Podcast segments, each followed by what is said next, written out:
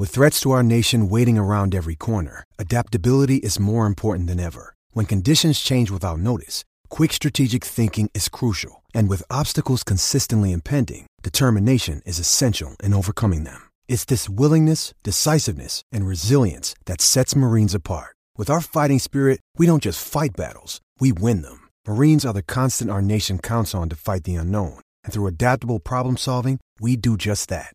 Learn more at marines.com. A word from our sponsor. Von Seggern Designs is a small Nebraska custom woodworking business making hand burned customized wood pieces to be a statement in any room. Working with clients every step of the way, from hand selecting the wood to customizing the design, Von Seggern Designs makes the process as smooth as possible, specializing in items from themed bar carts and tables to cutting boards and signs so that you can show your team pride all year round. Show your Husker support in a unique and functional way. When you work with Von Seggern Designs, you support small businesses throughout the region. Allow Von Seggern Design to create a custom, fresh, hand burned piece wood for your home or business. You can link up with them at V O N S E G G E R D N E S I 1 and at V O N S E G G E R N underscore designs. So check them out on Facebook and Twitter and uh, Instagram as well. Uh, go big red, and uh, let's start the podcast.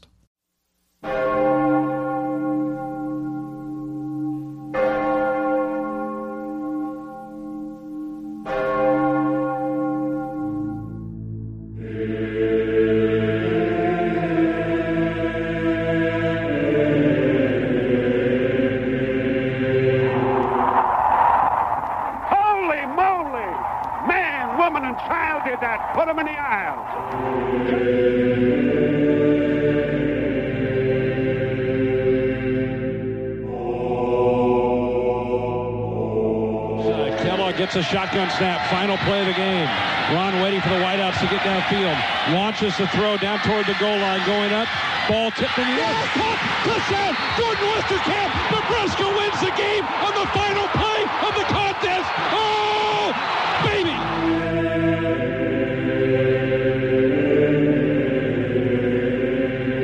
Option far side, back to throw as Martinez now being chased, throws it out. A flat Burkhead makes a catch, sits a tackle, 25 20, 15 10, 5. Rex Burkhead, touchdown, Nebraska!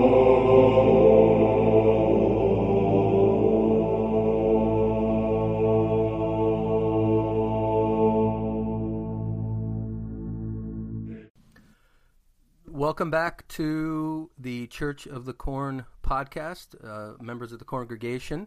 Uh, we've got a, another uh, special guest with us this evening. We'll get to him in just a moment, but let's check in with uh, Zach, Nebraska's Uber driver, hype man. How are you doing today?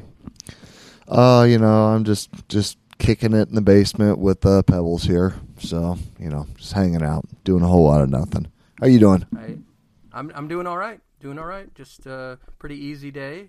Um, so busy yesterday, which you know you you weren't here to to chat about that, but it's you know we won't hold that over your head. But Yeah, I was pulling uh, the old Irish goodbye on a uh, at, a- at a wedding, so that's that's what I was doing yesterday. So sorry for missing, You- boys. you really are getting into this whole theme of uh, playing Northwestern in uh, what eighty some days. Yeah, I think it's like 87 days. So yeah, what can I say? I'm doing my best impression for over there. All right. Well, let's uh, let's get into it. We'll get our guest going and see uh, how excited he is to, to head across the Atlantic. Uh, we have we we've already talked with one specialist in our in our podcast, uh, the the punter. Now we're going to introduce our next guest, uh, straight from Atlanta, Georgia, by way of Furman University, is a grad transfer scholarship kicker, Timmy Bleekrode. How are you doing? I'm good. How are you? We're doing we're doing all right. We're doing all right. How is uh how is Lincoln treating you so far? Uh, it's been it's been great. Just kind of been working out each day and getting to meet some of the specialists and all the other coaches and other players. I mean, it's been it's been good. Everyone I've met is really nice. Facilities are crazy. So I mean, I've enjoyed it so far. That's very cool. Um, has uh, has your uh, specialist teammate Brian Buschini um, invited you over for any family dinners yet with he, he and his wife? I still I still kind of amazed at that because I'm like, well, I guess he, you know, he's older, and this whole transfer thing, you kind of, it's not like you guys are 17, 18 years old anymore. Yeah, no, he, we uh last Saturday we went over all the specialists went over to his house that could, and we had like a just a get together, made some burgers on the grill, just had a good time over there. So yeah, that was fun. Very very cool. Is Brian a better punter or a griller?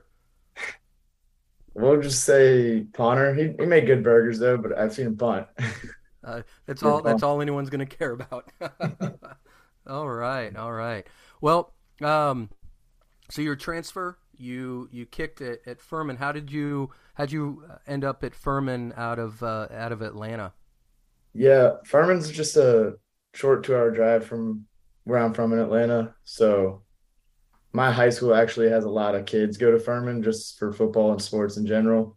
And our athletic director played football up at Furman. So it was kind of a pipeline almost to Furman.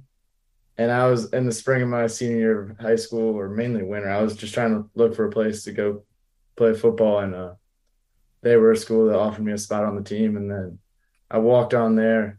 And then after two years sitting behind Grayson Atkins, who transferred to UNC. He was an All American at Furman. I then got the job my junior year, and then senior year I also had it. So then now I'm here. So you've you've been stuck behind some pretty talented uh, specialists, you know, at, at Furman. What you're kind of walking into a I don't want to say an empty room at Nebraska, but there's not a whole lot of competition. I feel for you as as as a, as the kicker. Um, for me, how does how does that push you as a competitor when you've kind of seen what Nebraska's done in, in the kicking department? How does that kind of push you to really say, well, I'm I'm the fix here, as a you know, because it seems like it's just an empty room right now. Um, well, I try not to look at it that way because I don't want to get complacent. So I, I'm viewing all these the specialist room. I mean, there's a new high school five star kicker coming in, and then there's still competition within uh, the people that were here last year with Chase and Brendan Franke. So I mean, while there I do see a lot of opportunity there, I don't want to just do it that way because I don't want to just say, "Oh, I have the job," and then competition just brings out the best in the room. So that's where that's kind of how I view it. So I think it's good to have a bunch of kickers in there. Yeah, it it seems like, and the, that's the great thing about this offseason. It seems like the emphasis has really been put on special teams, where it's been really neglected the last few years. Um, with there being so many new pieces on special teams, from long snapper to punter to kicker, is that pretty difficult for you guys all to mesh um, with not having a ton of time to work together in the off season? Uh, well, right now in the summer we we're trying to build a schedule where all the specialists can go out and um, right now it's two two days a week is what we're shooting for and then as we get more and more into workouts so we're not just sore all the time when we get more and more into workouts we'll probably bump it up to like three days a week maybe maybe four days a week probably not but maybe but um it's good just every time we get out there we make sure we get live reps build that chemistry with the snapper and holder. And then we also try and train with um, Brett Maher when he, when he's out there. If it just aligns with one of our kicking days, we'll get out there and work with him, which is which is super helpful. Since I mean he's been in the NFL for ten years now, so we get some good work with him. Just he's not trying to change anything we do, but he just gives us tips and tricks. If he sees something we're doing wrong, then he'll just let us know, which is really good help. See, then that's what um, some information that in a couple different articles from uh, some specialist camps that you guys have been doing down at the down at school. Alex Henery, uh, Sam Koch, uh, Brett Maher, all there. We're having connections with Bill Busch, which I think probably gives you a little bit more confidence if those guys are willing to. Hey, when he calls, they answer, they pick up, and then they're you know willing to come down. Um, mm-hmm. what is it? What's it like for you to be able to whether it's just ask questions, get tips, work with them. I know you um, you watched Justin Tucker, for example, on video, and I know he's not you know, down there as well. But him, you know, he worked with Sam Koch on the same team, stuff like that. Is that kind of where your mindset goes? Are you are you a, a film guy? Are you uh, will you break things down for yourself and then use that information to with those other guys to help? How do you how do you attack that when you're not out on the field training? You're saying like in terms with them? Yeah, are they? Yes. You know, is that some? Is that something that you were? Um, was it a surprise to you? Did you anticipate that was going to happen? Um, how will I guess how will you use them uh, to yeah, kind of help yeah. you? Um, well, when I was getting recruited here, Coach Busch kind of hammered that point that these specialists work throughout the summer with these guys. He named them all three of these guys because they live near here. So I mean, I kind of knew I was going to be able to work with these guys coming in. I've since we just got here. I mean, I've only trained once with Brett, and then Alex and Sam and Brett were all at the camp yesterday. So they worked the camp, and part of the camp was like just a, just uh like going over techniques. So getting to hear Alex and Brett talk about all that was really helpful. But I mean, I think just going out there and working with them is going to be the main thing of like communication with us. And then I think maybe sometimes they'll take videos if they want and then kind of break it down with us at, out on the field. So that's just, very cool. Yeah, just getting work with them on the field is main the main thing we're gonna be doing. Was Alex's video portion just a loop of the Colorado kick? Um, when he when he when he pulled that one off, and then I guess the second part of that is have you have you seen that um, with the volume turned up to about 11. Um, that's a that's a pretty exciting moment in, in Husker football. His, yeah, yeah. He he showed the video to all the campers, but uh, um, it, it was. I don't really know. I didn't really know too much the story about it until recently, really till I came here, and um, yeah, it's one of the craziest stories. I mean, they were telling us how it's almost like one of those legend stories in Nebraska football history. So I mean, I haven't I don't I haven't watched the full video on Blast. I'm, i guess I need to do that. But uh, yesterday it gave me goosebumps, and I, I I wasn't raised a Nebraska fan, and just being here for three weeks, I was getting goosebumps just watching that video. There's I mean there's there's so much that goes into it, um, and then just having that, but the the, the feel and the just the noise and, and things like that in the stadium. You know, you see it on social media, comes up at different times, and it's one of those that I'll I'll watch it again, listen mm-hmm. to it, and mm-hmm. it's just you know. But it's and, yeah, it's uh, it's a it's a really really cool moment. Um, what's what's for you? What kind of what do you what do you do for yourself? You know, because you can't just kick all the time, like you said. You can't you know you don't want to stress your leg out. Uh, you've mm-hmm. got to recover. What are your I guess two or three things that you really focus on with your individual technique? Is it is it leg swing, uh, which is a big part of it? Is it you know do you is it any you know what do you do to, to kind of prepare yourself in that moment? Yeah. Um. So when I'm out there and I'm not trying to just kick a million balls, I do some drills just working on my swing and just it's not really the leg speed part. It's more just the the form of it where it's I'm not hitting any balls. And then if I'm doing punts, it takes no uh no effort really to do drops. So you can do as many drops as you want in a day and you're not going to get sore by doing it. So that's a big thing when I'm just bored at practice, just doing drops all the time. Um, but really, yeah, those two I, I focus on the most, and that helps me be as consistent as possible. So you just mentioned the punts, and I know, um, and there's probably quite a few. I know you you you know went the camp circuit and did some of those things. Uh, there was a some videos out there. You were at uh, the Chris Sailer kicking camp. This is back in 2018, but you mm-hmm. guys were, you know, doing all three phases. There were you know videos of field goals, kickoffs, punts. Um, mm-hmm. It looks like you had pretty pretty good leg as well. Are you are you in a position, or as Coach Busch talked about?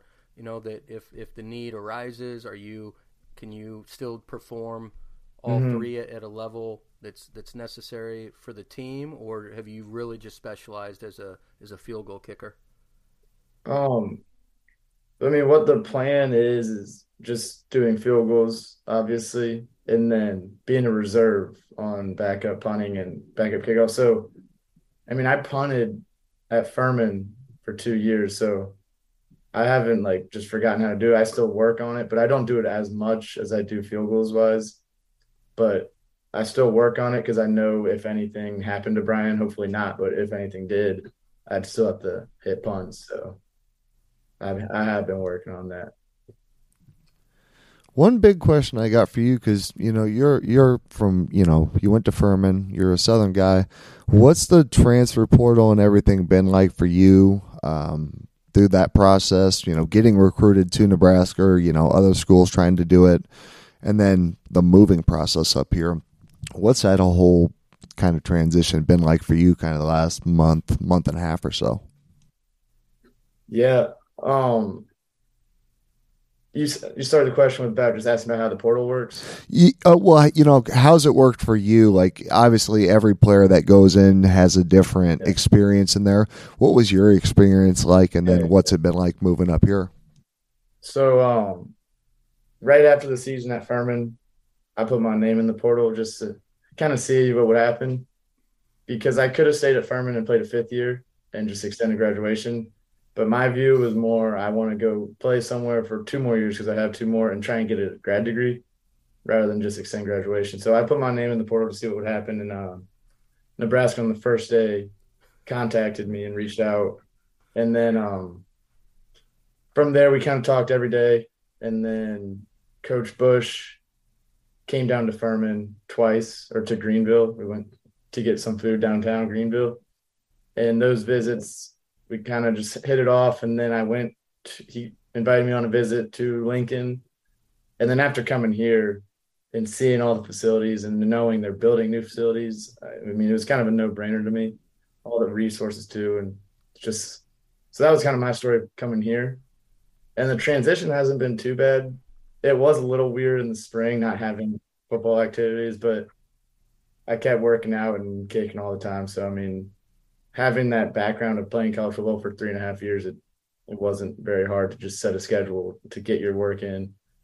But um, now coming here, it is a little different because I'm 22 rather than 18 walking into the, the building. So it's kind of kind of tricky trying to meet all the all the new guys, but uh, I'm trying to hang out with some of the older guys because they're closer to my age. But so uh, that is a little different, but it's been it's been great so far. It hasn't been too bad the coaches have kind of eased us all into it, so it's been good.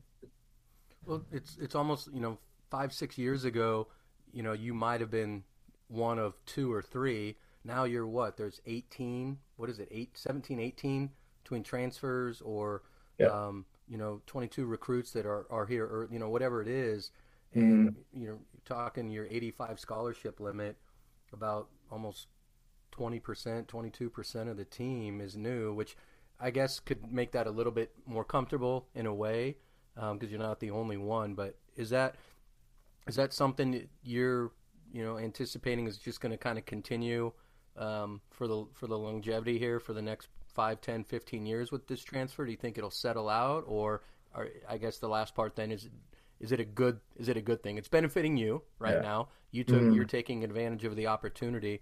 Uh, how do you how do you for, kind of foresee it as a as big picture?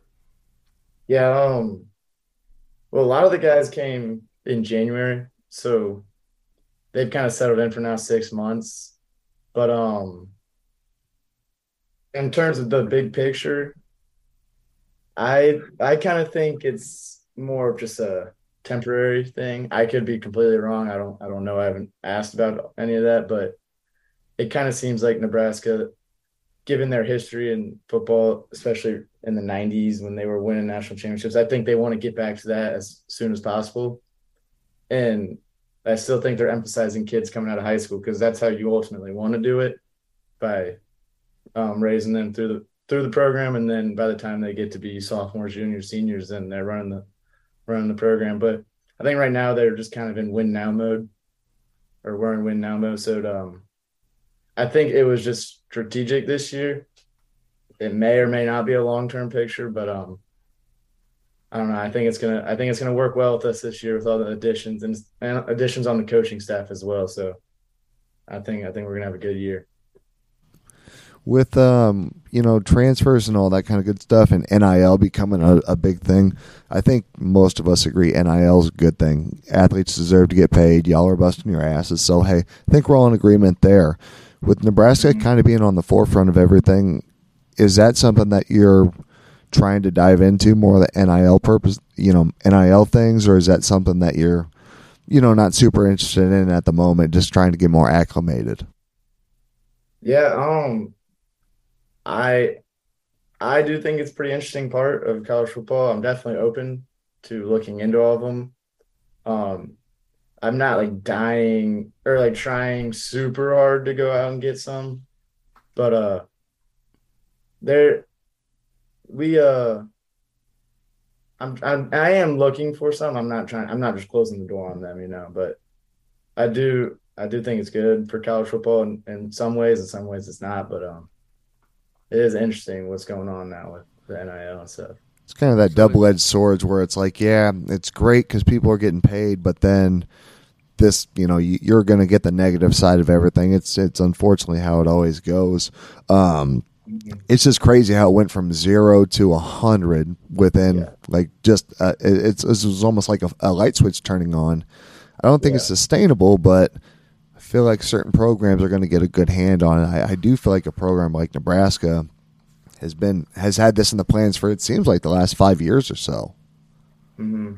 And yeah, know, I think, I think Nebraska's fans will will be very helpful in NIL, in my opinion. So yeah, you got the organizations that'll definitely help out, and the fans that are definitely dedicated to the uh, team through thick and thin. That's what I was going to jump in with the with ABM, uh, the collectives having open doors right on, essentially right off a, a step away from campus. Those guys that um, former Huskers that have done all of that. Does every player automatically set up or have a profile set up on ABM, or is that something you choose to do? Uh, that's something something you choose to do. Okay. But um, the majority of the guys do it because it doesn't doesn't really hurt to do it. And it, it, I chose to do it because it, they kind of help you look for NIL opportunities rather than me going out on my own because I'm they know what they're doing. I really don't know what I'm doing, so that's why I chose to do it. And I think it's good to have that. So, and open doors as well. Well, we'd like to say that don't be surprised. You know, after this airs this week, and you'll probably, you know, 27, 37 offers are going to come streaming your way, um, which means essentially equivalent of about one per listener that we get. So. Uh, hopefully that uh, hopefully that works. Not just kidding. Hopefully that works out for you though. But no, it is. You know, like you said, it's not it's not something that you're seeking out, but now it's something where you don't, you know, you don't have to turn it down. And if it, if it, if it's there for you, might as well take advantage of it. Mm-hmm. Do you, do you have, um, kind of, do you have goals for yourself, uh, for the season in terms of, uh, percentage of, of made kicks, which we want to be hundred percent, no pressure. Um, but do you have, do you have kind of certain distances that you kind of look at for yourself and, can say, you know what, I am almost automatic from here, uh, things mm-hmm. like that? Do you have a kind of an area that you you know you're comfortable, you know, 47 to 51, you know, greater than that, less than that? What's how's that work for you? Yeah, um, in terms of like set goals written down, I don't I don't have any of that, but the way I kind of look at it is every kick I go out there, I just want to go one for one. And then in terms of big picture, I kind of look at it as 40 and in, I should be pretty pretty automatic or goals wise. I think that I think that should be 100% shooter for that. Kind of the 40 to 50 range. I want to say roughly 85 to 90% and above. And then 50 plus. I mean, naturally, you're just not all kickers are just gonna make those every time. So um, shooting for just around the same 80, 85%. But those 55 plus, you don't really kick too often. And I mean, that's probably right around the range I'd cut it off anyways. I feel like most college kickers do, unless need be like in late situations or something. But, um, but yeah, just kind of 40 and in, I want to be as, as automatic as possible. And then 40 plus 85, 90% more. But really the way I look at it is if I go on the field, I'm, ex- I'm expecting to make the kick. So just kind of going one for one each time. Practice, um, pregame, no rush, with a rush, or whatever. What is your uh, what's your what's your longest kick? And we know you have the number. Brian, he kind of him. He's like, well, and then all of a sudden he's like, well, I did this, this, you know. So we know you have this number in your head. Is it? Uh, have you uh, you hit a 65 yarder in warm ups one time, or what is it? No, my farthest is a I've hit 60 a couple times, but I, I really don't like going out in practice and just backing up as far as I can to see what I can do because I mean, for the most part, that's never going to happen in a game. So I kind of just stick to kicks that I think I'm more likely to kick in games, work on angles, and uh. But yeah, 60 is the farthest I've hit a couple times. So. Well, and when you get the longer you go out, there's more variables that come into play. You know, exactly. the, the, the angle, the the lift, the height, all that stuff, the wind. You know, it does make it it makes it a, a lot more a lot more challenging. Um, mm-hmm. we're kind of getting into the uh, the really the the big questions. These are probably things that Drake would ask if he was here. Uh, so I'll do him a solid. Uh, number one, are you uh, are you comfortable or do you have to uh, become an Adidas footwear guy now that you're with the Huskers? Uh, I guess is there a preference or is that something you have to change? Yeah, I, I have to change to Adidas. I've already been kicking in a few Adidas cleats now, so I mean a cleat's a cleat for the most part. I've been using Nike at Furman. Nah. I know you're you're an old you're a soccer guy. Are you going old school Copas or what are you uh what are you no, rocking just, on your footwear? Um I don't I actually don't know the exact name of it. I think maybe a Predator. Okay. That's what I'm using right now. The way I like my cleat though is um I don't I don't like the thicker cleats. I kind of like the thin cleats that are synthetic. And um that way you kind of feel it more, or at least in my opinion. So um, I just kind of choose use cleats like that, kind of tighter on my foot. And do you ever do you ever kick barefoot then for that same for that same concept to feel it? I mean, just to no, I, no. It's a training. It's a training method, Zach. You mock me, but I'm telling you, if you can hit that ball barefoot right where it's supposed to be, it's yeah, no, the yeah, feel and the true, technique. But... Well, no shit, Fitz. having the shoe though just a little less pain. Barefoot, I feel like would hurt a little bit, but uh. Zach's a little bit of a caveman. He'd put on the old pony shoe with the flat front, straight on toe kicker, and just try to boot it, boot it through. So we've got to. All I was gonna ask, I just was gonna ask the question of, you know, you're a specialist. All specialists have their uh, quirks. So, do you have any um, quirks that uh, I guess are kind of different. Um, well, no, football players are a little out there. I was one. I'm still a little out there, but yeah, you have any quirks or anything like that? Any uh, good luck charms you've got? In terms of just like out on the football field, yep, quirks like yep, you got a big superstitions, yep, yeah, good luck charms.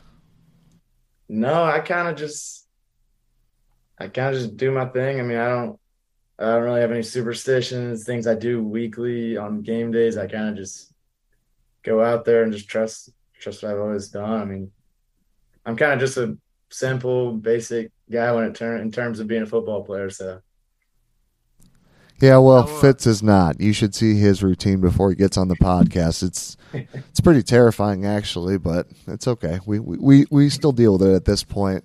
Um, since you said you know does your kind of average normal kicker um, what what's a place you're really looking forward to kicking at you know i don't know if you've gotten a chance to look at the schedule but is there any place you've really looked forward to kicking at you know kind of moving up to the division one level or the fbs level mm, um well obviously i'm looking forward to kicking memorial stadium i mean I haven't got the chance to kick out there. They just put up the nets, so I'm, I think we're going to start working out there coming this week and stuff. But um, I've always heard that's one of the wouldn't say easiest stadiums to kick in, but I've heard if you can kick there, you can kick anywhere. So um, that's why I'm kind of enjoying to see how that's going to be. I think you should you adjust to the uh, wind and everything, and you're you're fine.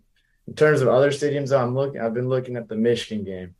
That one's gonna be cool, having hundred thousand people and in that bowl. I'm looking forward to kicking in that stadium. So does that are you are you of the mindset that it's you know it's it's 21-21, three seconds left on the clock in the fourth quarter, and you're just you're ready to go? Yeah, I mean, that's kind of I, I don't I don't really get too nervous going out there to kick. God, when I'm on the field, I don't I don't notice anything other than the snap, hold, and kick. So I mean, I kind of enjoy those those pressure moments almost.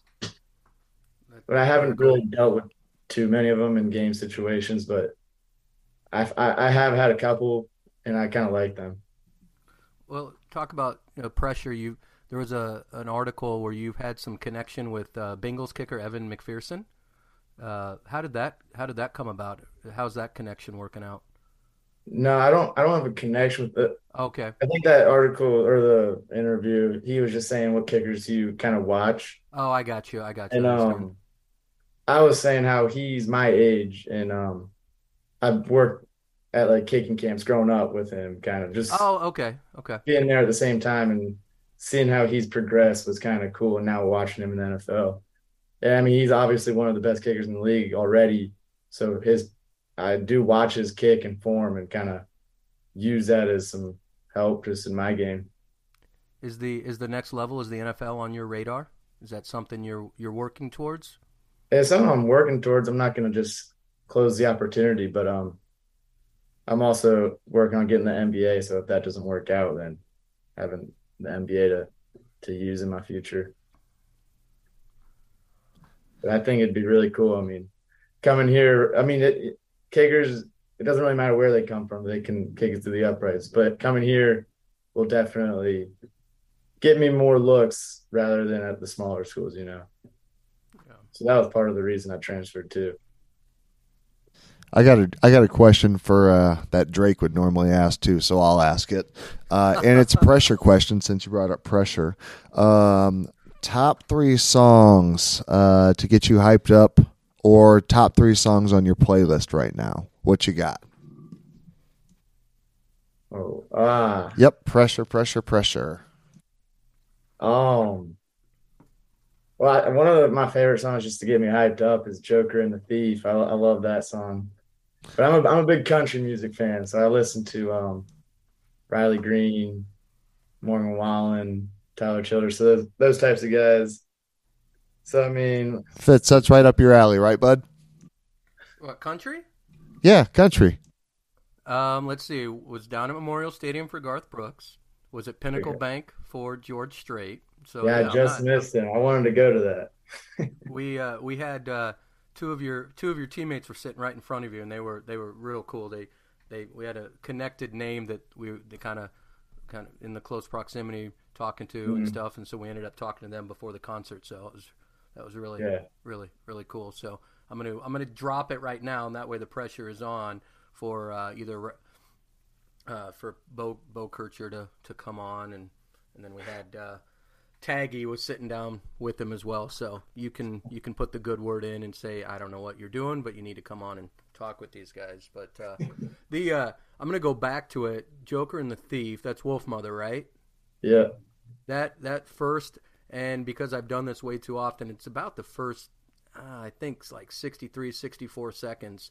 If that, I don't, maybe they use it in the stadium. I'm not 100% sure, but that, just that intro, the instrumental, the guitars, the drums, stuff like that is a, uh, that's a good 60 seconds or so worth of music. So good, good call on that one. Yeah, I've always thought if I had like a walk up song, I'd probably choose that. Well, the intro. You know, I don't know. I don't know. I mean, they've got, you obviously haven't been at um, you know Memorial Stadium for for a game in person. I know you were at the spring game. Um, you know they've got they've got music that they play. You know for third down. You know things like that. They've got couple things in line. I'm I'm wondering if you just have that conversation. You going out there to kick. You get that. Uh, why not? I mean, That'd be I guess for cool. the for the kicker to for the kicker to come out to that like hey let's just let's go let's do this so um that's on your. Well, Kickers are people too, Fitz. Kickers are people too. I don't. I don't know where to. I don't know where to go with that. I don't know where to go. I, I, I don't know. I figure you would you'd do something with that, considering you're a giant kicking nerd. You know, being a soccer coach and all. Yeah. Well, it's a it's a it's an art form, and it's a. Uh, yeah, who do they? Who are they going to blame first? Right? Who are they going to blame first? But uh, we we've got we're we're we're riding the ship. No pressure for uh, for Timmy here, but uh, like you said, he's got a he's got an open an, an open room. It's everything's up for grabs, and now he's just gonna he's gonna take it. Will your uh, will your parents have a chance to uh, to come up from Atlanta to to see a game in person in Memorial Stadium, or is that conversation taking place yet? Yeah, uh, my dad's saying he's gonna try and make every game. We'll see if that's if he's gonna make it or not. But uh, my mom wants to come up as well, so they're probably gonna try and find a couple weekends at the minimum to get up here, and they're making the trip to uh, Ireland as well. So wow, we'll be going to that game.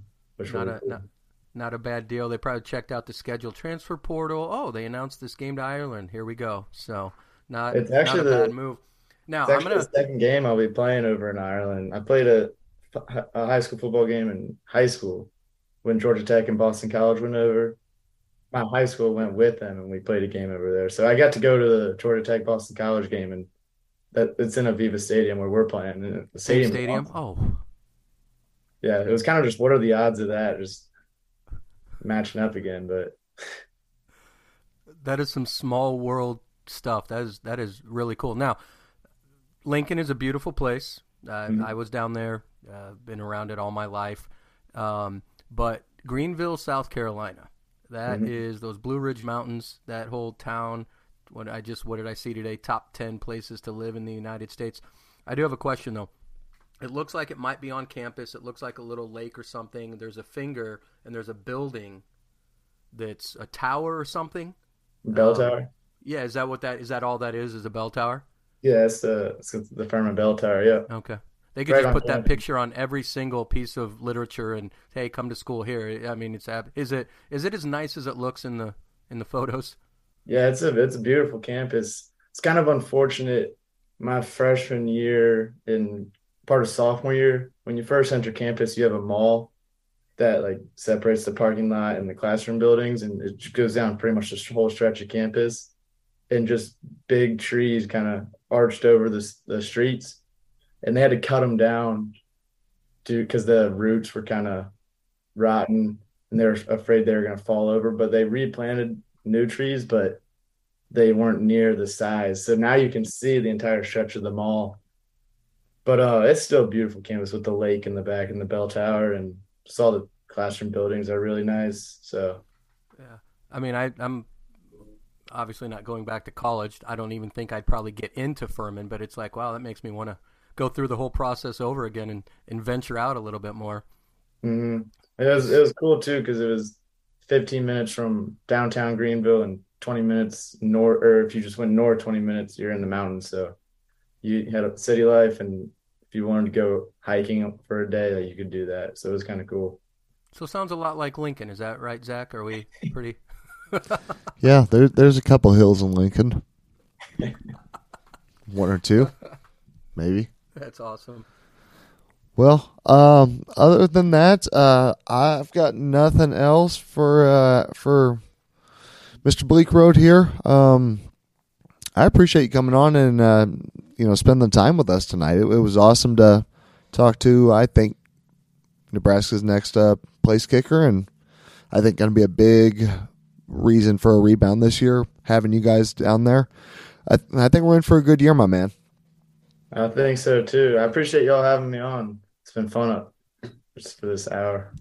We appreciate it. We're uh, we'll uh, we'll work with social media on getting Joker and the Thief as your uh, your walk up song. Uh, I don't see I don't see why not. It seems like it should work for me uh, and the rest of the crowd. Zach, are you on board with this? Hell yeah! All right, we'll get the uh, we'll get the members of the congregation to flood uh, Husker Vision and all the uh, creative people down at uh, at North Stadium to to make this happen. So, Perfect. or just what you need to do is when you just when you're just knocking every kick stiff through at practice and you've got that song playing, it'll just kind of become. And the other players will have to. Well, we should just play this even while he's kicking. Don't turn it off. Just let it let it go. So on repeat. There we go. there you go. There you go. All right. Well, thank you again, uh, Timmy. We appreciate it. Um, Zach, any any last parting words for us? It's your show, my man. Nope, I got nothing else. Um, thanks again for joining us, everybody, and uh, take care. Have a good night. We'll talk to everybody later. And we're good.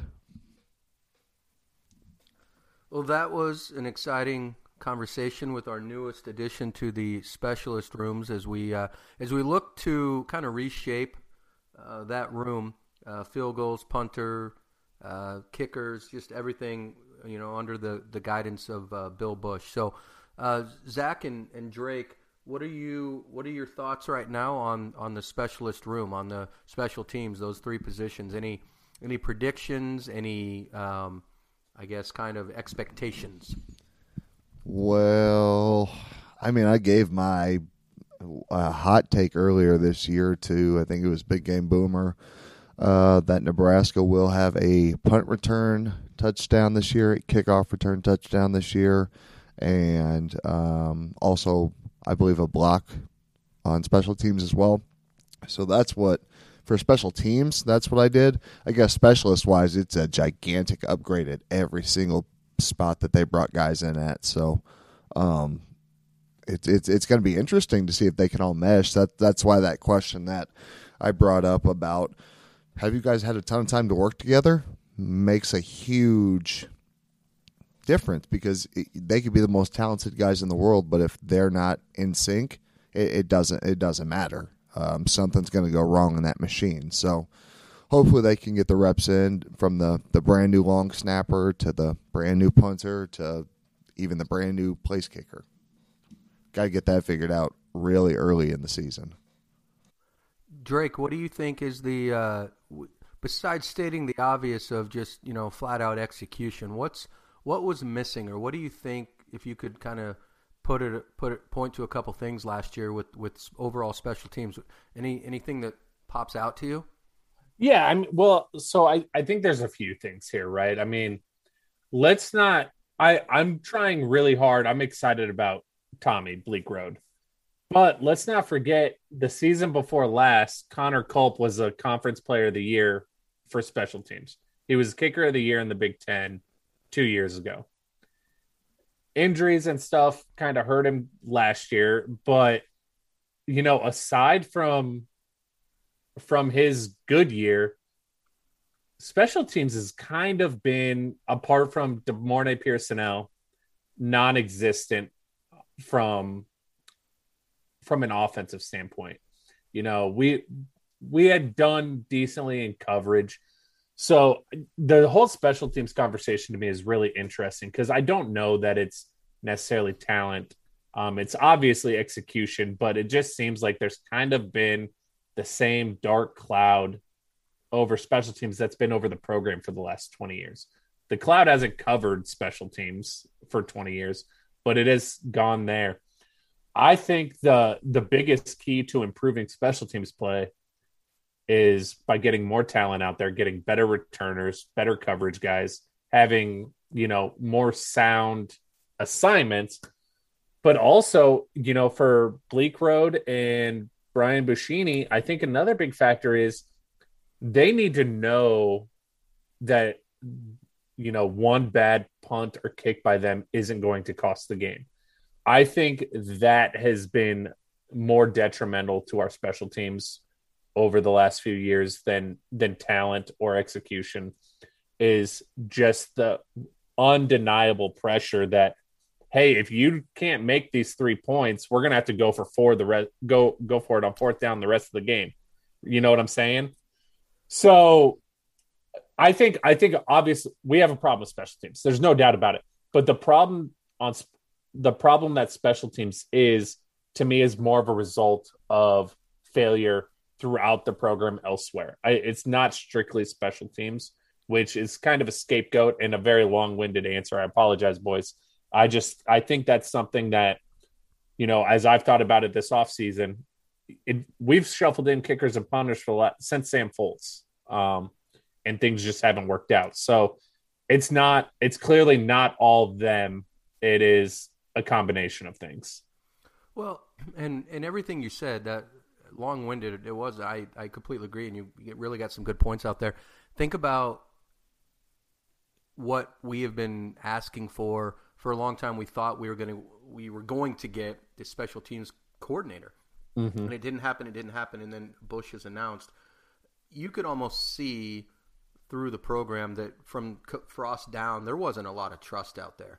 I mean, it was you know, whether it was, you know, we don't know how much work goes into it. We're, I'm not gonna, we can't honestly believe that they ignored it, they never touched it, you know, things like that. But the idea that if he's hesitating, what are the players thinking? If there's if they're wishy washy about, yeah, you know what, we're we're here, we can't we can't make can't take the field goal, we can't quite punt, you know what's going to happen. And then on the flip side of that, we're we're giving up I don't know 16, 23 yards compared to the other player or the other team in terms of starting field position.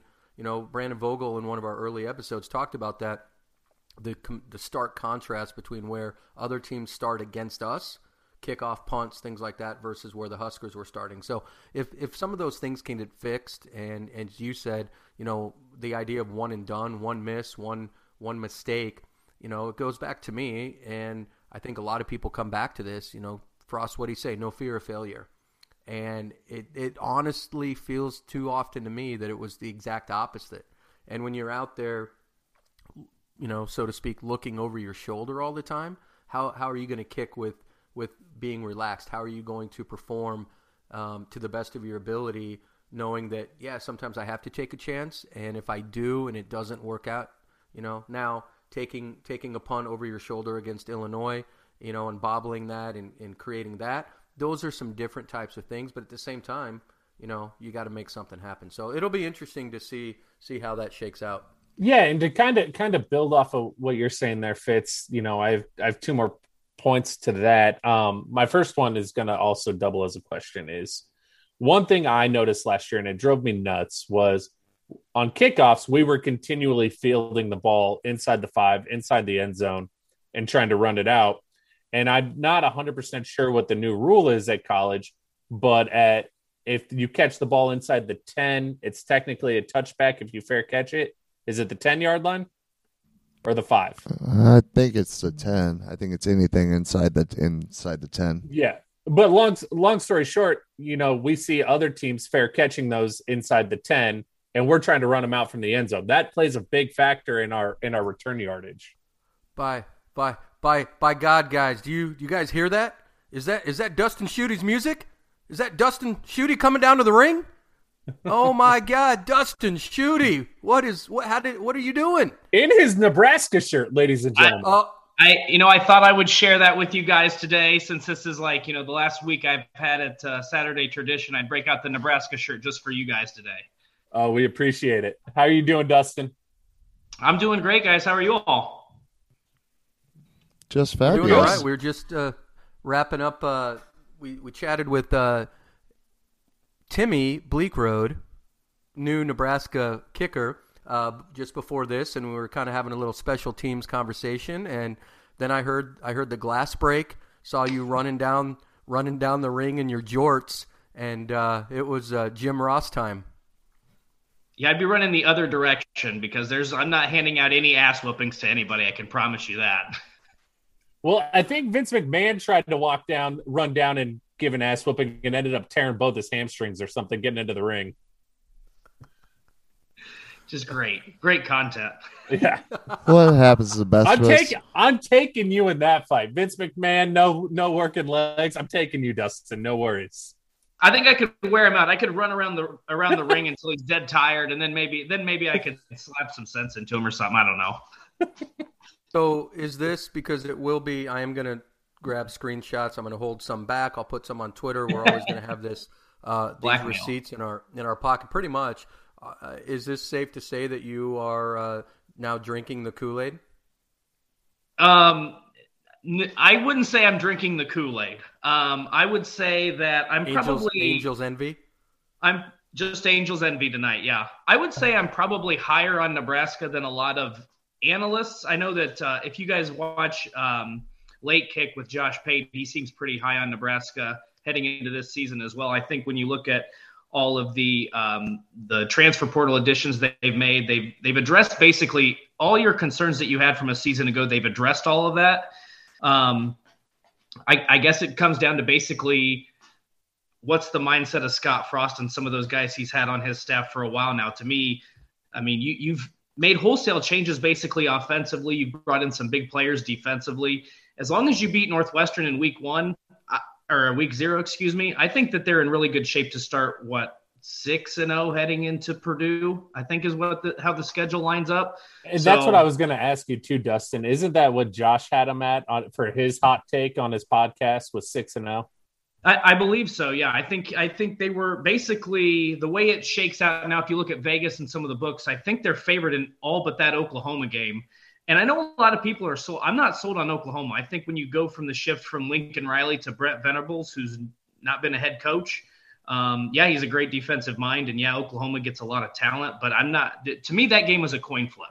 Like that's a that's a pick 'em to me as it stands right now. So, I mean, I think again, if they beat Northwestern, they're in really good shape. If you lose that game, still, you'd like to think heading into with the way the schedule sets up. I think Indiana's in there, Rutgers, a couple um, low level. Uh, non-conference games you still look at four and two and i think you still feel pretty good with with some toss-up games still left on the schedule. Purdue's going to be a toss-up game. Um, you look at Illinois, that should be a toss-up game. You got you got a lot of them on the schedule. So um, I don't know. It, it's weird. Like I feel like every year I've talked about, I feel like Nebraska could win eight or nine games on their schedule, but then again they could always lose eight or nine games on yeah. their schedule. So I always feel like I, that's the same kind of analysis I give just about every year. But I do have more confidence considering all the transfer portal additions they've made this season and to restructure that offensive staff and most notably to to address special teams is huge. Now, Dustin, you said we kind of uh, addressed all the concerns that we have. Where what is the biggest concern that you had for Nebraska coming in, and what covered that up the most? I think the additions I, think having a special teams coordinator is significant because I think when you look at all the points that were left on the board or the points that they gave up through special teams last season, I mean, there's no doubt in my mind if you have adequate special teams, not even great special teams, just average to adequate, they would have been in a bowl game. You you make them a really good special teams team, and we're talking about eight and four, nine and three probably. Um, I don't think they win all of those games, but I think that they they win eight or nine of them. So to me, to, to hire a special teams coordinator, to go out and get a, a new punter, a new kicker to address some of those concerns, I think maybe one of the biggest things that and we've we've talked about it. You guys have probably talked about it. Everybody's talking about it. The offensive line to me is still a concern, but I think or I hope that with Mark Whipple's offense and with bringing in Casey Thompson, some really good wide receivers, especially Trey Palmer from LSU, I think that they'll be able to get the ball out of his hands quick enough where maybe it's not that big of a deal and maybe it'll open up some things to keep defenses off balance in the run game. They've got to fix some things up front, but I don't know. I I'm I have a little bit more confidence in the offensive line than I think than most people do, but that's probably still the one glaring concern that I have heading into this season. Yeah, I'm right there with you too. Well, I, I got a question. So this is going to go back to the whole special teams thing. Uh, have you guys all seen the new Stranger Things? Like, are you guys all caught up on that series yet, or no? No, it's been out for like four days. Well, no, well, fuck me running. My bad. Then never mind. I'm not even going to make the comparison because it's not going to make fucking sense to anybody. So let's just skip right over that we can still watch it. It's it's not like it's gone. Fitz, it's not going to hold relevance. I don't care anymore. Don't, can you tie? Can oh. you tie it into the new Top Gun at least? Oh God, Zach's all up in his feelings already, and we're only six, seven minutes in talking to Dustin. Oh God. Hey, wait, wait. Can I bail? Can I bail? Can I get him back on a good track here? yeah. That I am not. I heard your conversation with Jeffrey the Greek. I am not a Haribo gummy gummy bears fan if I have to choose, I'm going Trolli. Right? In that in that your brand, Zach? yeah. No. You okay? We're having some. We're You're back some on the right side issues. of things. Hang on. Hang on. I think Zach. Uh, just, Dustin's cutting out here, Zach. We hang on just a second. Let, let us fix this. Oh, we lost him. Oh, damn. Well, you know, he left at least on the right side of history, so that's a good thing. all I heard there was some major blasphemy. Well, not all of us okay. have fine palates like like some of us do. Sorry, boys. So Trolli gummy bears, gummy worms, uh, sour gummy bear, some sour gummy worms because there's a there's a difference. There is a difference. Um, you know, when I was a kid, I used to love the sour. Now I'm more of just kind of like a regular gummy worm person. I still prefer. I don't know what it is. I prefer gummy worms over gummy bears. I don't know why. You put them. You put them in your lip and pretend you're like chewing, don't you? Yeah, I want to. I want to feel like a big boy some days. That's what Big League Chew's for, boys. Big League Chew. Good point. How about the uh, see you guys? I don't think you guys are old. Neither none of you are old enough. They used to have. Uh, you get your big league chew, but and maybe they still do. You could buy like a chew can size of jerky that was like Yes. ground up. That's, they still make that. Yeah. still Yeah, walk we used- around and Yeah, when I was growing up, they we used to get those, and then those candy cigarettes that they used to sell at the gas station. They they tasted terrible, but you know, you had your uh, you had your fake you had your beef jer- jerky fake dip and your your candy cigarettes, and you were just the bee's knees, right? So are we going? Are we going full here? That we even had you know toy guns that didn't have you know weren't spray painted orange and, and all that fun stuff. So you know what do we what do we what do we do here? Cap fake guns. cigarettes, fake cigarettes, fake chewing tobacco. You know we didn't have to wear seatbelts. You know times were times were good. You know what Zach's favorite candy was? Was the gum with Oh, the God. zebra on it that lasted for like Oh. 12 seconds. Oh, the fruit stripes gum. Oh, yeah, that- that's Zach's that- favorite. No, that's terrible. You got you got five you got five flavors in the one pack. Yeah. Yeah, that was. Uh, If anything, you just had the the roll of gum and then you just took a bite out of it and then put it back in there because I'm a monster like that. So I believe That the was world's. how- That's fine. I'm I'm fine with the chaos. Yeah. and I want I want people to let me know where I can find one. But licorice ropes were. I don't know if you guys ever had those. They- You probably like black licorice too. Are you talking about Oh, God, no. Twizzlers? No, no, I'm a uh, I'm full on red vines. It's it's I there, there's a dis, there's a big big divide between that too. But red vines were, you know, they were hollow. You could use them like a straw. It was fantastic. That is And- terrible. If you No, wanted to red vine. For really rot, you would. Did you ever? Uh, were you there for the evolution of the? It was like a nerd rope. It was. It was uh, licorice and then just coated in those candy nerds thing. I mean, it makes my teeth hurt now to think about eating those back in the day. Oh, that was good stuff back in the day. Get on that sugar high and don't even worry about that crash. Oh some man. dentist some dentist invented that and is now living on a private island somewhere. Gosh. Oh, Dustin. Dustin, tell us about your new role at over at Outdoor. How did that He's come the- about? What's going on there? He's the candy Yeah, so it's- content. I'm going to be the new candy content. writer. Yeah. Um, so uh, what happened when I went on vacation? I went to Jekyll Island, Georgia. Um, did some camping. I was on the beach, played golf. Uh, took Twitter off my phone for a week um, because even when I'm working, I might have days off. But if I, Twitter's on my phone, you guys know I'm I'm on it all the time. So I decided I was going to take it off for the week and just relax, not worry about anything, and it was great. Um, the second I opened it up, I had like three DMs and a couple emails from the people at Outsider um, wanting to speak with me. They didn't really give me any, you know, just said we had an opening that that they thought I would be good for. Um, and I talked with the guy a few days later, talked with him on the phone about the opportunity. And people that have gotten to know me through Twitter or through this podcast, other podcasts, radio shows, what have you, um, I, I'm a big hiker. Um, I like to go camping. I'm a big bourbon drinker, beer, barbecue, country music. And that's kind of all this website is. And then you throw in sports into the mix. So for me, when they gave me the offer, um, and it's uh, I'll continue to cover sports. It's not in a college football capacity or a Big Ten capacity. It's I'm going to continue to cover sports, but then they'll also allow me to write about some of these other things. You know, the national parks, hiking, bourbon, the lifestyle, all that stuff. So when that was thrown into my lap, for me, it was too it, it was too good of an offer to pass up. As much fun as I've had at working with Saturday Tradition and covering the Big Ten for the past six seven years, um, covering the Big Ten for ten years at Saturday Tradition for six, it was to me it was a no brainer. So is that a is that a relocation situation, or are you just re- working remotely? I'll continue to work remote. Um, they are based out of Nashville, um, so it's it's kind of uh, their hub, and they've got I think they've even got like Nashville specific writers because there's so much that happens in that city uh, from a music and a lifestyle standpoint. So um, based out of Nashville, but I will I'm relocating, but not for the purposes of this job. It's because the if you go back to that that uh, clip, gosh, I think I was in college of the of some guy who was just like the rent is too damn high Um, so I'm I'm relocating for those reasons because Metro Atlanta's gotten insane. But um, you know, it's it's so a lot of changes going on right now. So where are you headed? Where are we relocating to? I'm headed to Gainesville, Florida.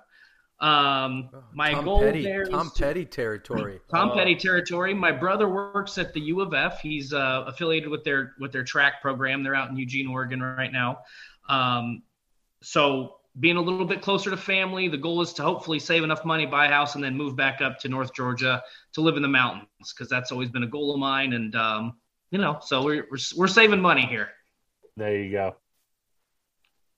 Uh, doesn't sound like a bad gig to me. Um, No. what, as far as sports go, we know um, your your priority is is roller derby. What other sports will you be able to have an opportunity to uh, to write about for them? Yeah, it seems like just about everything. Um, from what I understand, there's a lot of in the auto racing um, industry that's kind of big with their their demographic and the and the people that are reading on their website. That so there's a lot of auto racing.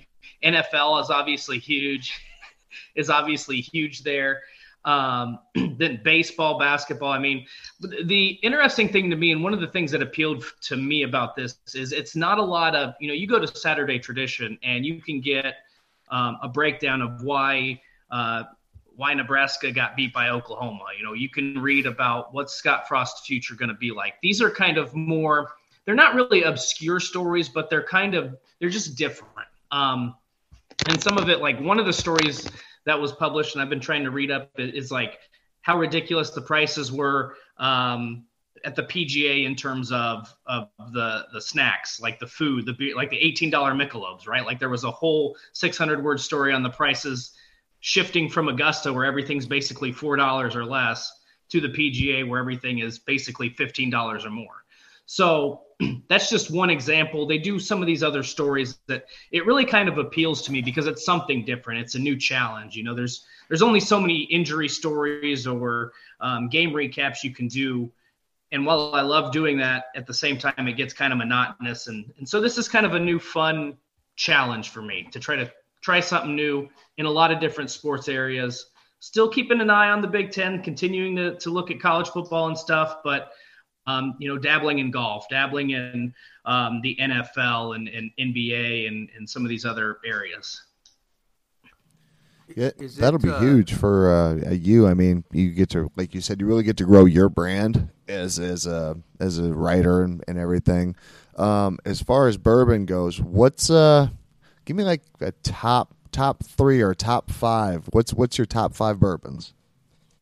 Oh boy, I don't know if I'm even um, qualified yet. So from what I've tried, what I'd sampled, I don't even know if I could put this in order. Um, I am a big fan of Elijah Craig small batch. That's a really good bourbon.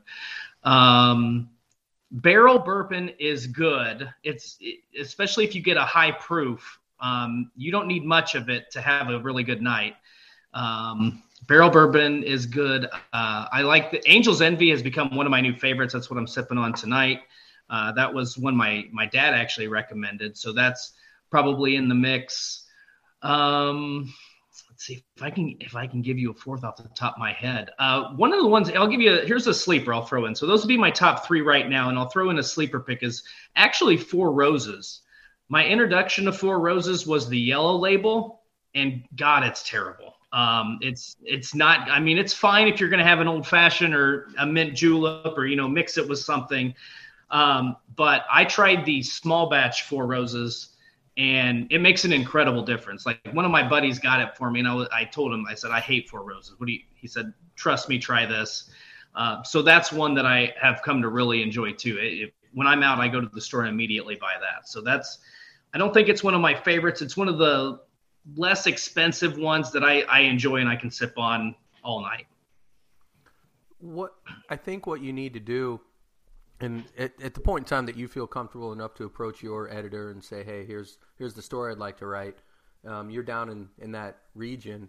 Head up to uh, Kentucky and, and tour Buffalo Trace. Write about their you know history. You know, I know there's that there's a really good uh, documentary type movie uh, on Pappy Van Winkle and the theft and, and all of that. But you know, just writing, just that whole, and I'm assuming that some of it's maybe already been done, but just you know Lexington and, and Kentucky and all of that stuff and how that's all grown would be I I would read it um, if it was an ongoing series and you know eventually you know you rank you start doing some rankings like like Zach asked about I I think that would be pretty pretty pretty cool because the you know COVID aside the increase of uh, people enjoying their beverages between craft breweries, um, distilleries. You know, qu- you know, just the the idea that you know America now has become a little, you know, in that top tier of creating and, and, and having these beverages is pretty cool. Yeah, I mean, I think it's I think it's really neat. neat. It's something like I didn't. The fun, the crazy thing to me is I wasn't even a bourbon drinker until I moved to Georgia. Like I, I didn't, and then I stopped at the distillery and I kind of weaned my way up to where now I can I can drink it neat, right? Like I started out, I think it was like an app. It was weird. It was like an apple pie cocktail or something. I'm like I don't, but all I had had my whole life was, um, you know, stuff like Jack Daniels um, I had had some uh, Jameson, which I know is an Irish whiskey. So when it came to bourbon or whiskeys, I wasn't really a big fan. And then I tried some of the stuff that you know you're not drinking when you're in college.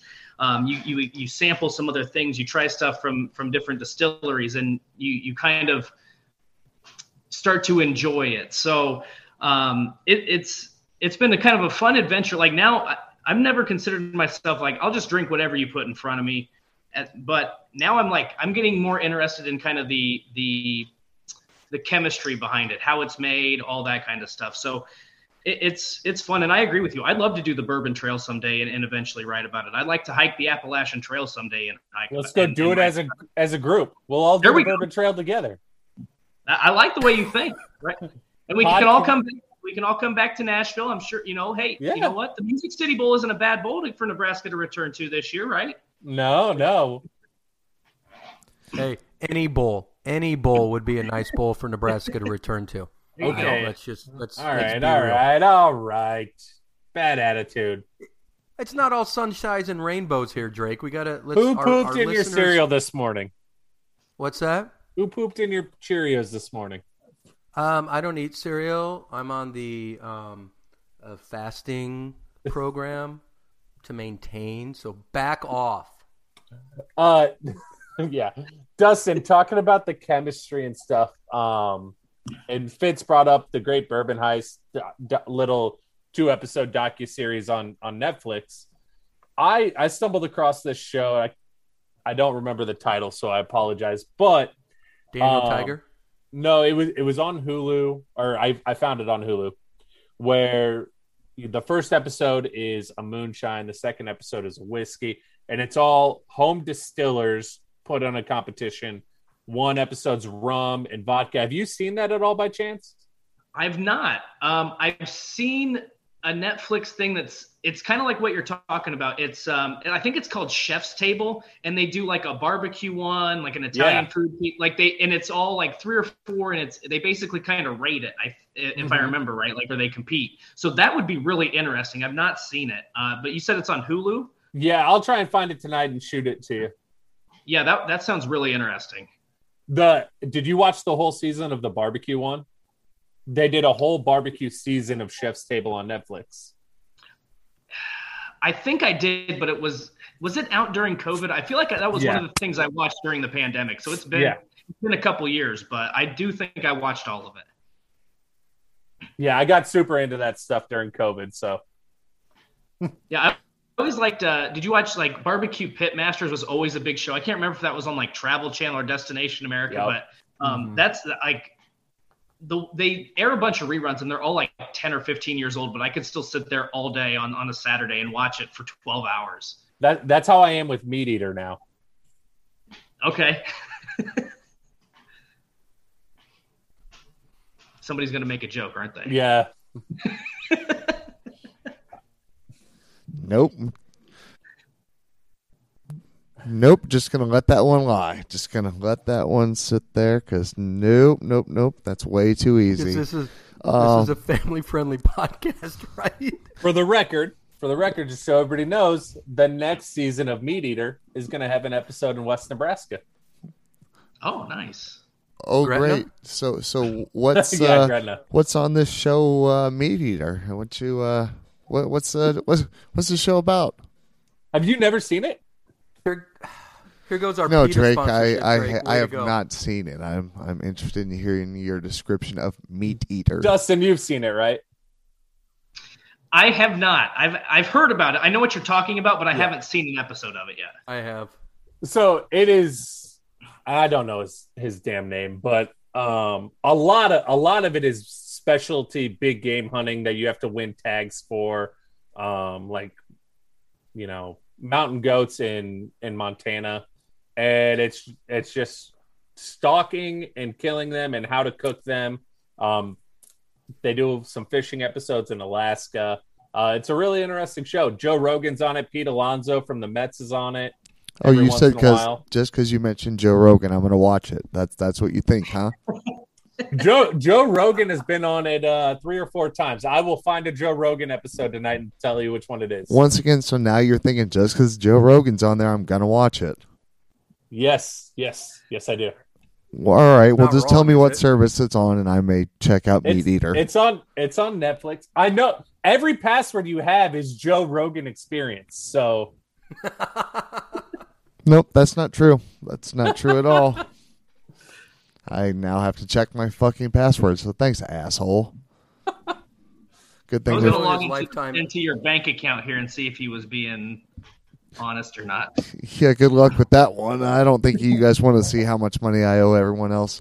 Um, I do want to ask one question because I think it's been it's been a little bit since Dustin's been on, and I can't remember if and it's sports related, of course. Um, I can't remember if Nebraska made a lot of the like NIL stuff as public as they have. You know, where they're making the big splashes since you've been on last.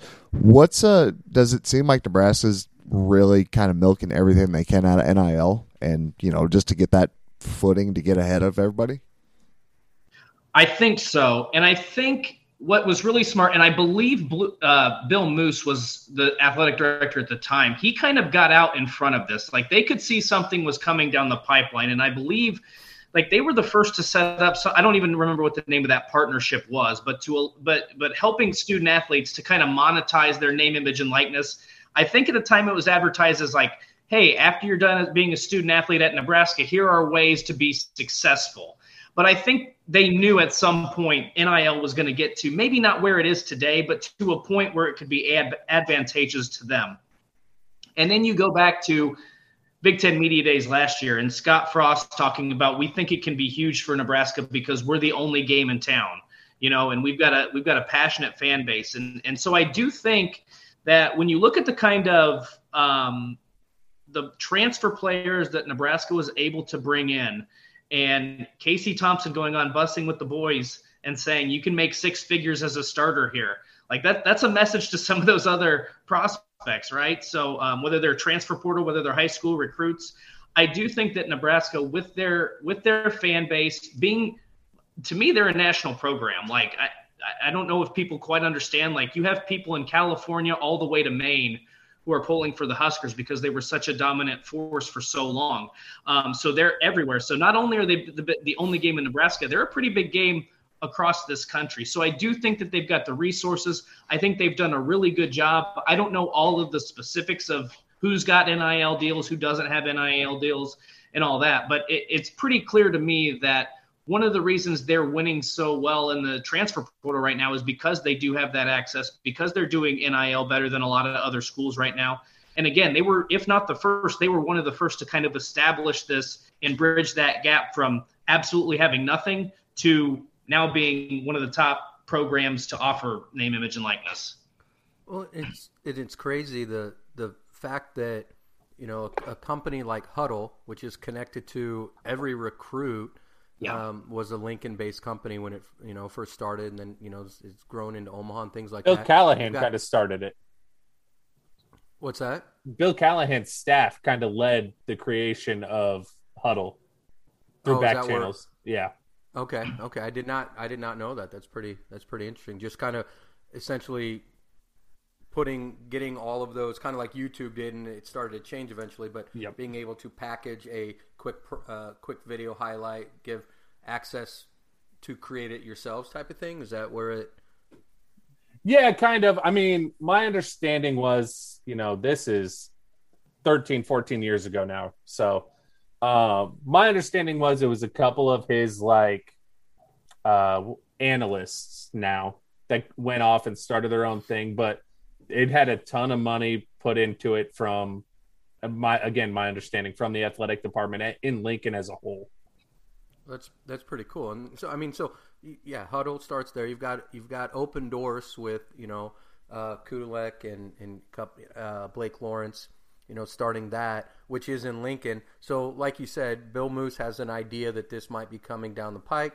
You look at you look at all through that, but getting out ahead of it, you know, because then on the other side, and you've we had we've had this conversation, um, you know, on social media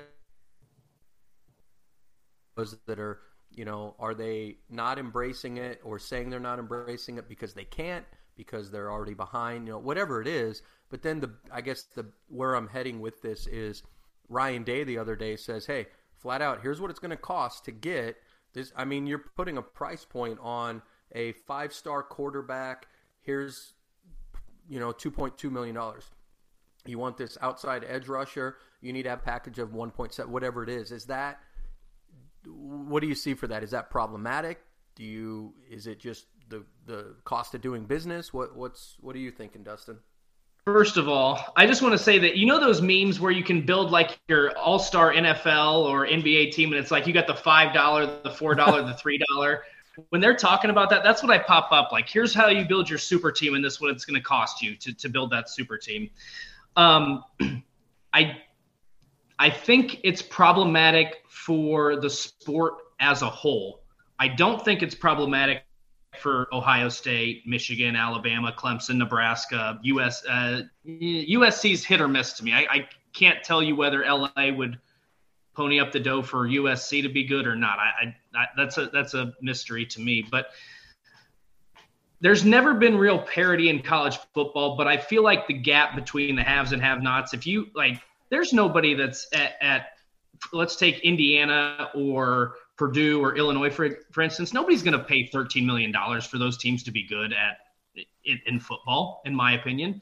Now at Ohio State, that there there's going to be a lot of people at Nebraska. There's going to be a lot of people willing to pony up some of that dough to say, yeah, we want to be national contenders again. So I think when you look at it from the from the whole um, and and the sport as a whole, it's going to be problematic just because that gap's going to divide so much because there's going to be so many schools that can offer big time dough and there's other schools that aren't even going to be able to compete. Um, like i said for some of those schools the, the teams that have been there a lot of the teams in the sec unfortunately um, the nebraskas ohio states michigans the, those teams will be just fine no matter what the rules are. It's those other schools it's the indiana purdue illinois Minnesota, some of those other schools that are going to really be hit by it hard, I think. Now, Dustin, uh, Deion Sanders was, you know, in the news not too long ago talking about this. And my initial reaction to what he says versus what everybody else says was saying was a little bit different. You know, he kind of got put through the ringer about paying players, but I read his comments as strictly NCAA needs to loosen up on these coaching staffs, the numbers, so we can have more people in place to help these these student athletes now that they're getting money. Is, that how you took it, or did you take it as we shouldn't be paying these kids? I, it's always hard to, to dissect what Deion Sanders is trying to say, what he's actually saying. Like, I don't, I don't know. Um, I don't. Deion Sanders is a guy. I don't think he's going to be against paying players. I think right. now what the what that money looks like he might be opposed to because I mean a lot of people thought and I don't know the I don't know for sure what happened but the top ranked recruit and I can't remember his name off the top but for him to commit to Jackson State everybody thought it was like a million dollar paycheck or whatever for him to commit there and I think Deion said I'm not even getting paid that much money and you think he you know so I think when it comes to what is happening now, the NCAA definitely needs to loosen up on staffs, whether it's analysts, whether it's on field assistants, whatever the case might be. because this is such a new like you got a lot of people now dealing with tax information they didn't have to deal with before. You got people who, you know, their family income is not nearly what they might be able to make now on a football field. Like it's it's just a completely different world. So I I just don't think that Deion Sanders is an an opponent of players getting paid. Um, he probably would like to see, just like the rest of us, he probably would like to see some some sort of guardrails put on so we can keep, you know, the integrity of the sport intact, and that way you don't have you know Alabama paying five million for a quarterback and um, Illinois having to take a walk on from a Division two school or something. You know what I'm yeah. saying? So, and to your point there, I think one of the best things the NCAA can do now to, to save face in all of this because it's gotten out of control to an extent. We took too long to get here. One of the best things the NCAA can do to save face, in my opinion, is do what the NFL has already been doing.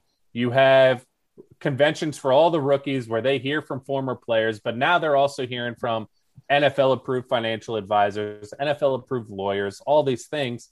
The NCAA needs to do something like that for these kids and make personal finance a mandatory in their course load because now they're dealing with real money.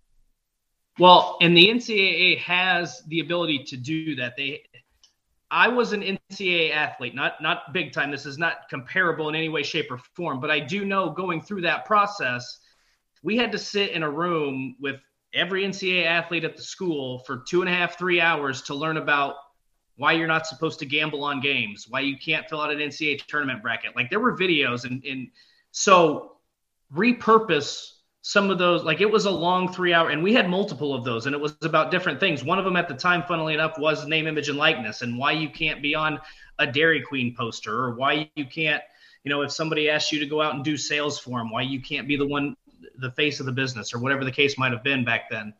Um, so they know how to do these they have the they have the structure to do these kind of um, what do you want to call them orientations or um, you know learning processes. They have that ability to do that. It's just they're going to have to repurpose some of this stuff and make it about taxes, make it about money, make it about social media. You know, help these kids to be successful, to make sure that they're doing the right thing, not get mixed up with the wrong people because we'll probably start to see it in a year or two, if not, we haven't seen it already. But there's going to be some slimy people that get involved with this, and, and there's probably going to be some 30 for 30 documentaries made about it just because it's not the kid's fault. They're just not educated. And, and again, you might see somebody sign a five hundred thousand deal, five hundred thousand dollar deal, and somebody swoops in and, and takes four hundred and fifty thousand of it because the family doesn't know any better. You know what I'm saying? Yeah. So hopefully they do repurpose that those resources. All I'm thinking about for a 30 for 30 is the Miami booster who was a gym owner who offered every scholarship player 50,000 last year. That's that's going somewhere. Yep and Texas too wasn't didn't te- Texas has that as well, right? I think it's I think it's technically they're given so much fifty thousand I think it was for to be donated to a charity of their choosing or something along those lines. Every offensive lineman, it was that kind of stuff to me is like that's a red flag. And and I think we talked about this last time you were on, but I believe this first year that NIL was active, Texas didn't have it as a state, right? They took a whole year to implement it so none of their players got paid last year. I believe that's correct. I don't know. I don't know the specifics on it, but I know that's why Quinn Ewers left high school a year early because they didn't have something in place, a law in place, and Ohio did. So he was able to leave Texas, capitalize on an NIL deal. I think, oddly enough, through a Texas-based company, although I can't be sure of that. Um, and now he's back at Texas, and I think he'll he's probably in pretty good shape there with the Longhorns. So whether or not that was his plan all along, I don't know. But that's the kind of stuff where this stuff, whether it's through the you know through the government, which I hate, needs to be streamlined so we're all on the same playing field, and it's not each state doing its own thing. Yeah, definitely. You, you, know that it's uh, eventually, and just for the for the sake of argument, the the terminology, some sort of a salary cap um, whether it's and, you know, and you've talked about you mentioned it earlier, whether it, it appears that it's going forward with um, more on-field coaches, you know, things like that. There, you know, as long as the as long as the rules are set, you know, Nebraska was dinged with this. Other schools have been, dinged, you know, somebody was on the field talking to a player, not just doing video, whatever it is, you know, and then you know, if that comes out out of out of spite, out of you know, how is that stuff reported? That's a that's another thirty for thirty. But you know, as long as they set parameters that are for every school, and if there's a you know if there's a limit on on on earnings, if there's you know a limit on coaching, you know if every if every school because you know we start to see here where you know what what is conference realignment and I guess bigger than that is you know are we talking regional conference realignment all of that stuff? As long as everything is fair game and equal for for all parts you know and Jeffrey Greek said it he's like well nothing's equal in college football but you know you is whatever those rules are and then however that works off of that I think that's going to be that's going to be important. Um, I was going to bring something up earlier and I'm not sure Dustin if you know um, but just kind of through kind of looking at some things once you announced on on June 1st your your move to uh, Outsider uh, that's outsider.com listeners of the CORNgregation. Um, but there's a connection with On3 with the creator the owner is it Jerry Shannon? Is that the right name? Um, and so as we started to see stuff, you know, coming through social media, Steve Sipple, for example, Robin Washut, you know, a lot of different people, rivals, I think, moved over there as well. Um, was did you know that ahead of time, or was this kind of new information to you as well, where they were now going along the lines of these uh, fan sites and bringing in the media members and doing all of that? Yeah. So, funnily enough, and this is an anecdote because I don't know if you guys, you know, believe in signs or whatever, but the last story I read before I went on vacation, I think it was the story um, that Steven Sipple put out about he was leaving um, the Lincoln Journal Star, and you know, then earlier this week or last week, whenever it was, he announces he's at On3, and they're, you know, the two companies are um, they work together. And Shannon Terry is the guy you're thinking about, and he's the he started Rivals. He started 24/7 Sports, and and now he started On3. Um, so you know he knows what he's doing, and that was again that was really appealing to me to have a guy who's been doing this for so long, who's been very successful in this business, um, and and to have him kind of running the show.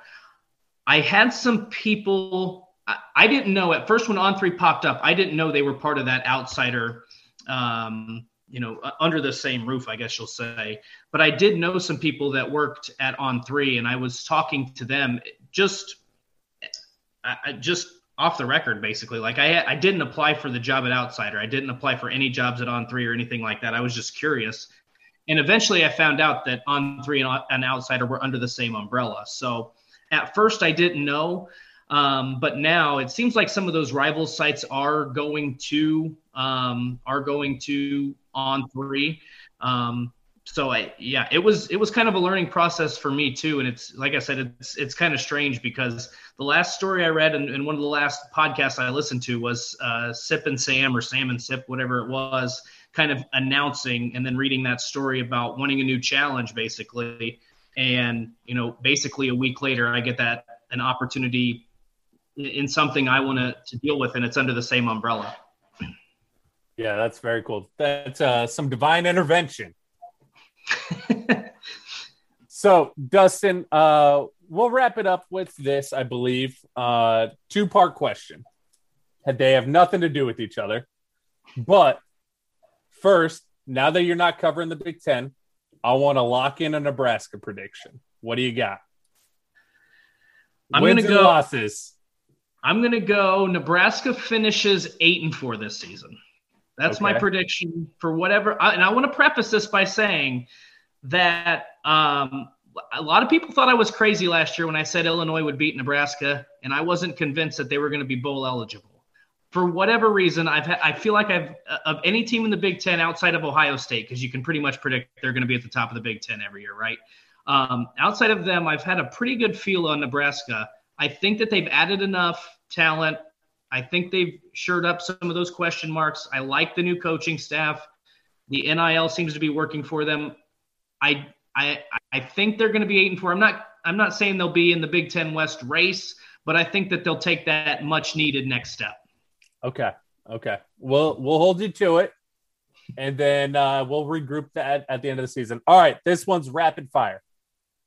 Top three Okay. sports movies that come to your head. Rapid fire. You got you tell me rapid fire, I panic. Top three sports movies. Oh my god.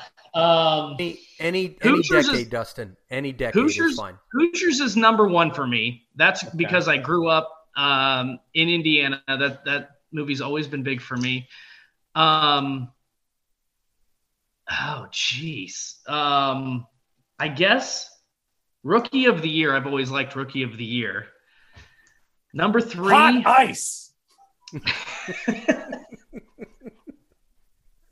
That's that's a that's he's that's one of his underrated films, man. I, I do love his. It really is. Da- Daniel Stern, right? That's his name. Yeah. And then number three, I'll go um, Mighty Ducks D2. That's always one I can just put on and enjoy it no matter what. That's the Junior Olympics one, right? Yeah, yeah. The first one I don't think is that good. The second one is real. I think the second one's much better. All Well, right. When you're when you're going through lists, though, you can pull the Drake clause, and you could have just picked all three of the Mighty Ducks. Um, we were doing we were doing some rankings in our uh, six pack and a tall boy episode. If you haven't heard it, go back and check it out, CORNgregation. But he's like, I'm going to take uh, all of the 2022 recruits as a position that he was. I did not say that. I took the whole new offensive staff. I took I took the quarter the new quarterbacks as a group and the defensive line as a group. Th- this was for individual players, by the way. So we we weren't doing I groups. think we, I think that's fair. I think that's fair. No, it was new incomers, but I digress. Well, well, can I can I uh, ask you guys a question? Like, what's your? I want to know each of your predictions for Nebraska before I sign off here. Like, what? And maybe not win loss, but what are your expectations? Are you expecting? Like, there's some people that think they'll be in Indianapolis. There's other people that think six and six. I mean, I like again, I'm I'm somewhere in the middle. So, what what are your guys' Yeah. thoughts? So for me, I think it's very similar to last year, right? I mean, you see how close we are to being nine and three, or technically, I guess twelve and up. I'm setting the floor this year at six and six because that's what it has to be. I think we're realistically in the seven to five range, six and six, seven to five, but it does not take a lot extra to go right to be nine and three, 10 and two. Sure. Hey, you're not a politician, Drake. You got to. What is your answer? That it, it he kind of answered it the same way. He's a guest. You have to now answer the I- question. I told you. I think They're going to we're have some wins. They're going to have some losses. No, I think- Um, I think play we're all set- the games. I think we're seven and five, eight and four, one of those two. But again, it doesn't take a lot to flip two of those to go ten and two. Zach, what do you got? You guys, we were three punts away from being six and six. Three quality punts. Yep. Not even points. Um, I'm gonna go. I'll I'll go eight and four. Um, I also think eight wins is the minimum Scott uh can do to save his job. If he loses, if he wins seven, I I think he may be gone. Um, so I think, Interesting. yeah, I, I I think he's shown so little progress the first record wise. Um, he's shown so little progress that he's he's really put himself in a corner. Um, he was given much like um, Hoiberg was given the one shot free. You better figure out what's wrong with your staff. Um, he replaced the entire offensive side of the ball. It's not like they're not trying. If if it doesn't work this year, it just isn't going to work. Um, so I'm thinking eight and four is is the minimum, and that's where I'm at. What you got, little- Fitzgerald? Oh, sorry, mom. Getting the full name treatment here on the podcast. All right, there we go, boys. Here we are, another installment. No, uh, again, no replacements, no major league in the favorite sports movies. I'm gonna go cry. Fitz, what do you got? Oh, I was like, I literally thought you were ending this, and I was. God, that would have been so amazing just to do that walk off. I I had that moment. I'm like, what the what is happening? Um, I I, I you know you go through the schedule and in in full confidence and honesty, I think eight and four is the number. I'm going to be a little bit different though because I think I think if they're if they are, let's say just worst case five and one going into week seven, right, and from there you've got Indiana, Rutgers, um, Illinois. I think it might be those those three games there. Those should be because if they're and this is the difference, and I know this is a, a, a long way to get to a short answer, but the thing that's been hurting them is it's you know the game one last year against Illinois completely changes everything they're going to do, and, and and I'm not talking play wise, scheme wise, anything like that. It's just the confidence, you know, the fact that it gets reported that they didn't understand, they didn't realize the front was going to be different, you know. So how do you how do you move on from that? So if they're if they're at Oklahoma at five and one I think honestly they're going to take those next three. That is that is eight and eight and one right there. That's eight and one. And Drake, I know we were we were giving you a hard time, but you're exactly right though. The difference between ten and two and eight and four type of thing, or stopping at honestly talk stopping at eight and one, seven and two, whatever it is, can be pretty dramatic at that moment. But I think with that momentum, you know, they're gonna, you know, Rutgers, Minnesota, Indiana, Illinois. I, those should be four ones, four wins if they're five and one. And at that point in time, they could legitimately be nine and one heading into Michigan. Um, well, and I may be I may be off on the schedule a little bit. Um, if our research if our research intern can check that out for us. Um, also, you.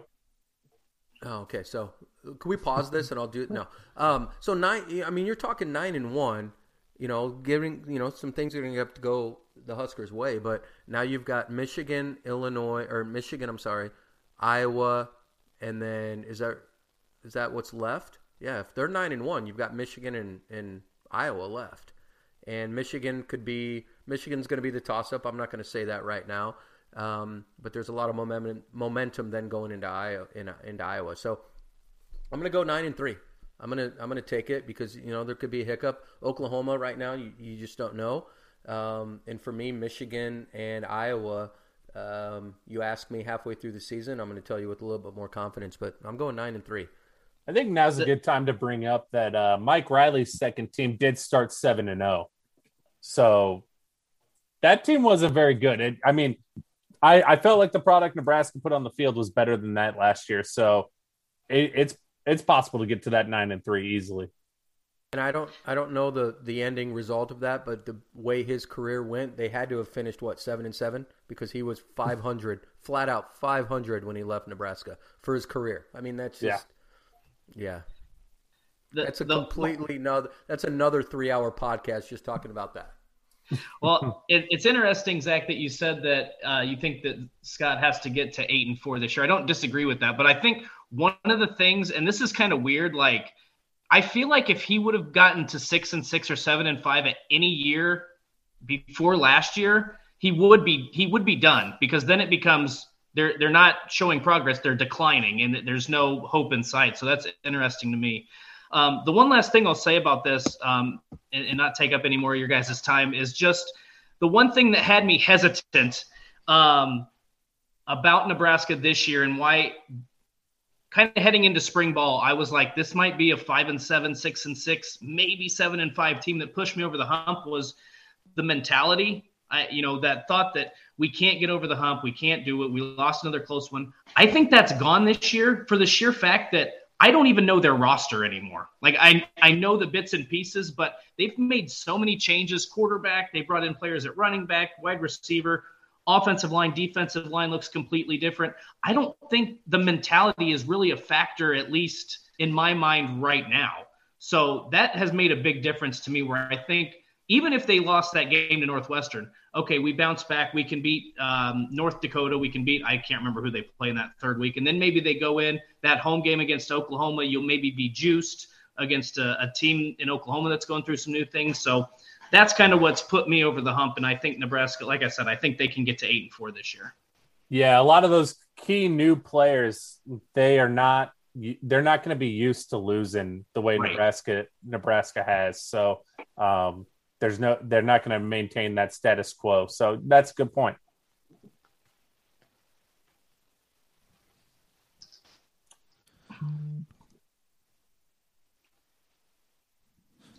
All right. Well, shit. Sorry, I was trying to read something. Waiting for you to wrap it up. I Well, fuck. I didn't know. Sorry, I was reading something on the side there. My bad, guys. Um. well, I guess does anybody have anything else at this point? Fitz, Drake anything else? No, we're all set. Dustin, congratulations on the new gig at Outsider. Uh, we we are so appreciative of the time that you've given us continually, and uh, we're looking forward to seeing what you do. Thank you. I appreciate that. And, uh, you know, maybe I can come on again sometime. Like I said, I, I uh, will continue to keep a close eye on the Big Ten and college football. When you've been doing it for 10 years, you can't just immediately cut ties. But, but um, it is it's going to be fun, and hopefully, I can bring content that you guys are uh, still interested in and, and enjoy, even if it's on a different platform. Yeah. Well, we're definitely going to have to do a whiskey tasting episode. There we go. hey, I'm on board. I'm on board. It's just you all these ideas. I'm just I'm trying to keep notes and write all this stuff down. Drake, you're on fire tonight. Don't give I him that face kind of for credit. radio. You got a face.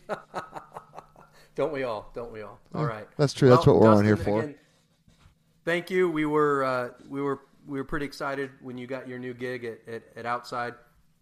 Um, and that's outside.com for our listeners. Check it out. Outsiders. outsiders. Sorry, I, I'm. I, I did go down the realm of trying to figure out if, if Dustin's more on the side of socias or greasers. Um, if he- you know, if he's if he's read Tex, you know, and, and other by S.E. Hinton, you know, just kind of that's where my head went. But then when I went to the website, it was really really cool. So I'm looking forward to seeing what you come up with. Your uh, I already connected something on, on social media with one of your uh, with your uh, colleagues, so it's it's it's it's really cool place. So I'm hoping we can get some traction for you and, and, and get the uh, get the uh, clicks going. Well, the new nickname will be Soda Pop Shooty, so we'll, we'll completely tie it into the outside. I don't know if you guys get that reference or not, but I've seen Yes. the movie. Yes, yes, Cherry, we do. Um, stay golden, Dustin. Um, that is a phenomenal. I got to teach that for a few years, so that's a. I, it's a. Uh, I love it. And yes, so breaking news. Fitz can read. Um, it's uh, it's good stuff. So you just you have to change that on social media though. You got. This is where you mute him. You mute him. You're in control, Zach. Uh, yeah, no, I'll I'll just I'll just start talking now. This usually gets Fitz shut up. All right, Dustin, thanks for joining us tonight, buddy. Appreciate it. Um, best of luck in the new venture, and we'll definitely have you back on. We love having you on here with us. So thanks again, and uh, have a great night, everybody. Members of the CORNgregation, let's raise our Kool Aid filled glasses and drink to all the things that were, are, and forever will be Nebraska Cornhuskers. Go Big Red.